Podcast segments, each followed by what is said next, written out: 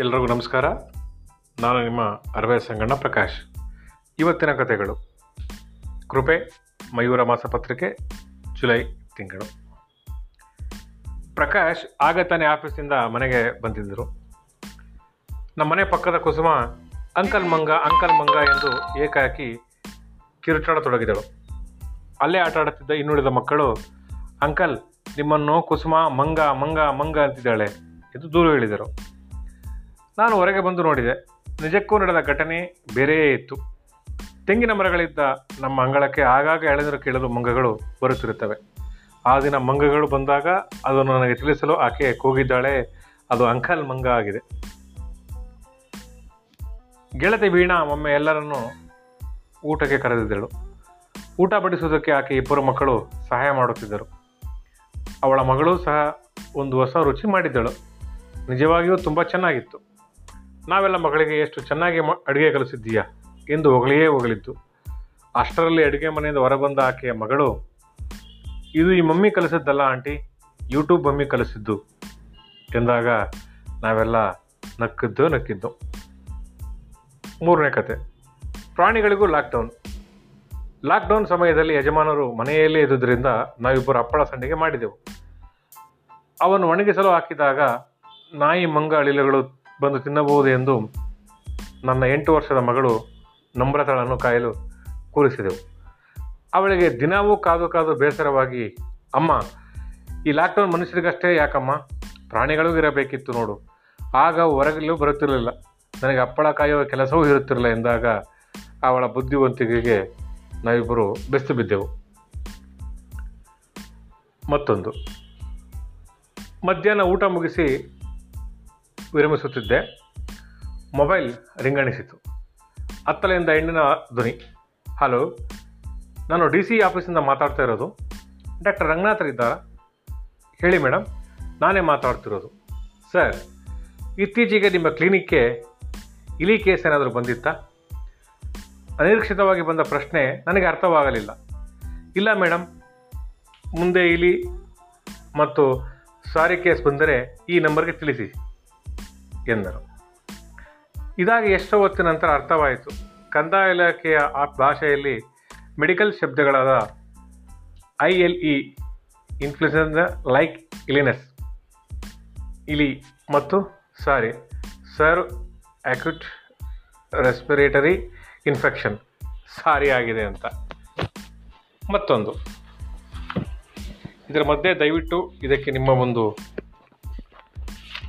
ಅನಿಸಿಕೆಗಳು ಖಂಡಿತ ಬೇಕಾಗುತ್ತದೆ. ದಯವಿಟ್ಟು ಇದು ಈ ಕಥೆಗಳಿಗೆ ದಯವಿಟ್ಟು ನೀವು ನಿಮ್ಮ ಒಂದು ಅನಿಸಿಕೆಗಳನ್ನು ಖಂಡಿತವಾಗಿ ತಿಳಿಸಬೇಕು.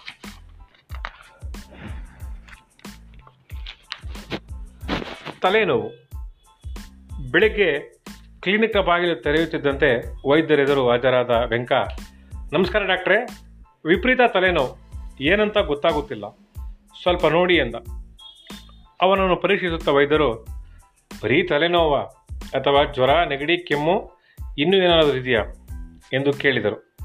ವೆಂಕ, ಅವೆಲ್ಲ ಏನೂ ಇಲ್ಲ ಡಾಕ್ಟ್ರೆ, ಬರೀ ತಲೆನೋವು ಅಷ್ಟೇ ಎಂದ. ವೈದ್ಯರ, ಹೌದಾ? ಯಾವಾಗಿನಿಂದ ತಲೆನೋವು? ಎಂದು ಪ್ರಶ್ನಿಸಿದರು. ಅದಕ್ಕೆ ವೆಂಕ ಹೇಳಿದ, ಮದುವೆಯಾದ ದಿನದಿಂದ ಡಾಕ್ಟ್ರೇ. ಮೂರನೇ ಕುರಿಯಲ್ಲಿ, ಭಾನುವಾರ ಶಾಲೆಗೆ ರಜೆ. ತುಂಟ ಹುಡುಗರಿಬ್ಬರು ತಿರುಗಾಡುತ್ತಾ ಶಾಲೆಯ ಬಳಿ ಬಂದರು. ಅಲ್ಲಿ ಕುರಿ ಮೇಯುತ್ತಿದ್ದು ನೋಡಿದ ಅವರಿಗೆ ಕುಚೇಷ್ಟೆ ಮಾಡುವ ಬಯಕೆ ಆಯಿತು.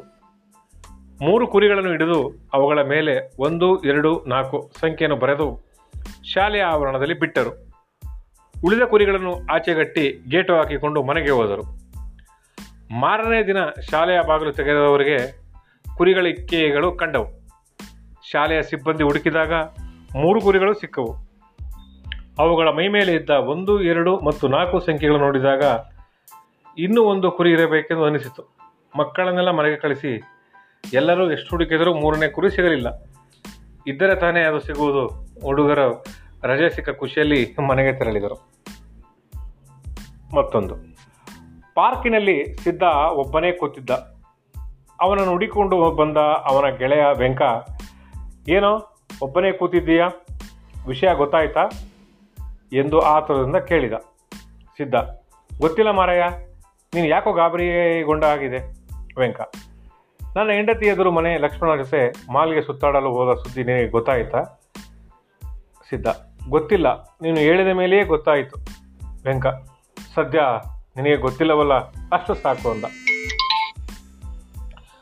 ಅಪ್ಪ ಮಗಳಿಬ್ಬರು ಒಬ್ಬರಿಗೊಬ್ಬರು ಪ್ರಶ್ನೆ ಕೇಳುವುದು ಮತ್ತು ಉತ್ತರಿಸದಿದ್ದ ಪಕ್ಷದಲ್ಲಿ ಸೋತವರಿಗೆ, ಸೋತವರು ಗೆದ್ದವರಿಗೆ ಹತ್ತು ರೂಪಾಯಿ ಕೊಡುವ ಪಂಥ ಹಾಕಿಕೊಂಡರು. ಅದರಂತೆ ಅಪ್ಪ ಮಗಳಿಗೆ ಕೇಳಿದ, ಬರೀ ದಡ್ಡರಿರುವ ಜಗತ್ತಿನಲ್ಲಿ ಬುದ್ಧಿವಂತ ಯಾರು? ಎಷ್ಟು ಯೋಚಿಸಿದರೂ ಮಗಳಿಗೆ ಉತ್ತರ ಒಳೆಯಲಿಲ್ಲ ಅವಳು ಉತ್ತರ, ಒಂದು ನಾಣ್ಯವನ್ನು ಅಪ್ಪನ ಅಪ್ಪನ ಕೈಗೆ ಇಟ್ಟಳು. ಆಗ ಮಗಳು ಅಪ್ಪನನ್ನು ಕೇಳಿದಳು, ಬರೀ ದೊಡ್ಡವರೇ ಇರುವ ಜಗತ್ತಿನಲ್ಲಿ ಚಿಕ್ಕವರು ಯಾರು? ಎಷ್ಟು ತಲೆ ಕೆರೆದುಕೊಂಡರೂ ಅಪ್ಪನಿಗೆ ಉತ್ತರ ಒಳೆಯಲಿಲ್ಲ. ಕೊನೆಗೆ ಅವನು ಮಗಳಿಗೆ ಹತ್ತು ರೂಪಾಯಿ ನೀಡಿದ. ಅಂತ್ಯದಲ್ಲಿ ಅಪ್ಪ ಮಗಳಿಗೆ ಅವಳು ಕೇಳಿದ ಪ್ರಶ್ನೆಗೆ ಉತ್ತರ ಹೇಳುವಂತೆ ಕೇಳಿದ.